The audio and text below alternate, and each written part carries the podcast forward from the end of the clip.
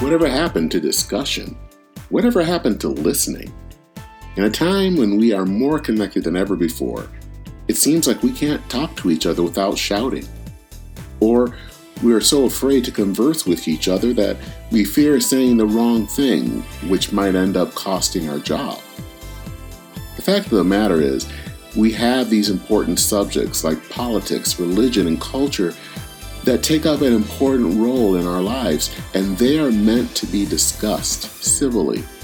These spheres of influence are the things that define who we are, and if we could discover the important spheres in each of our lives, we might just be able to understand each other. Hello, I'm Dennis Sanders, an ordained pastor and political junkie. Join me on Spheres of Influence as we talk about these important things that shape our lives and the lives of those around us.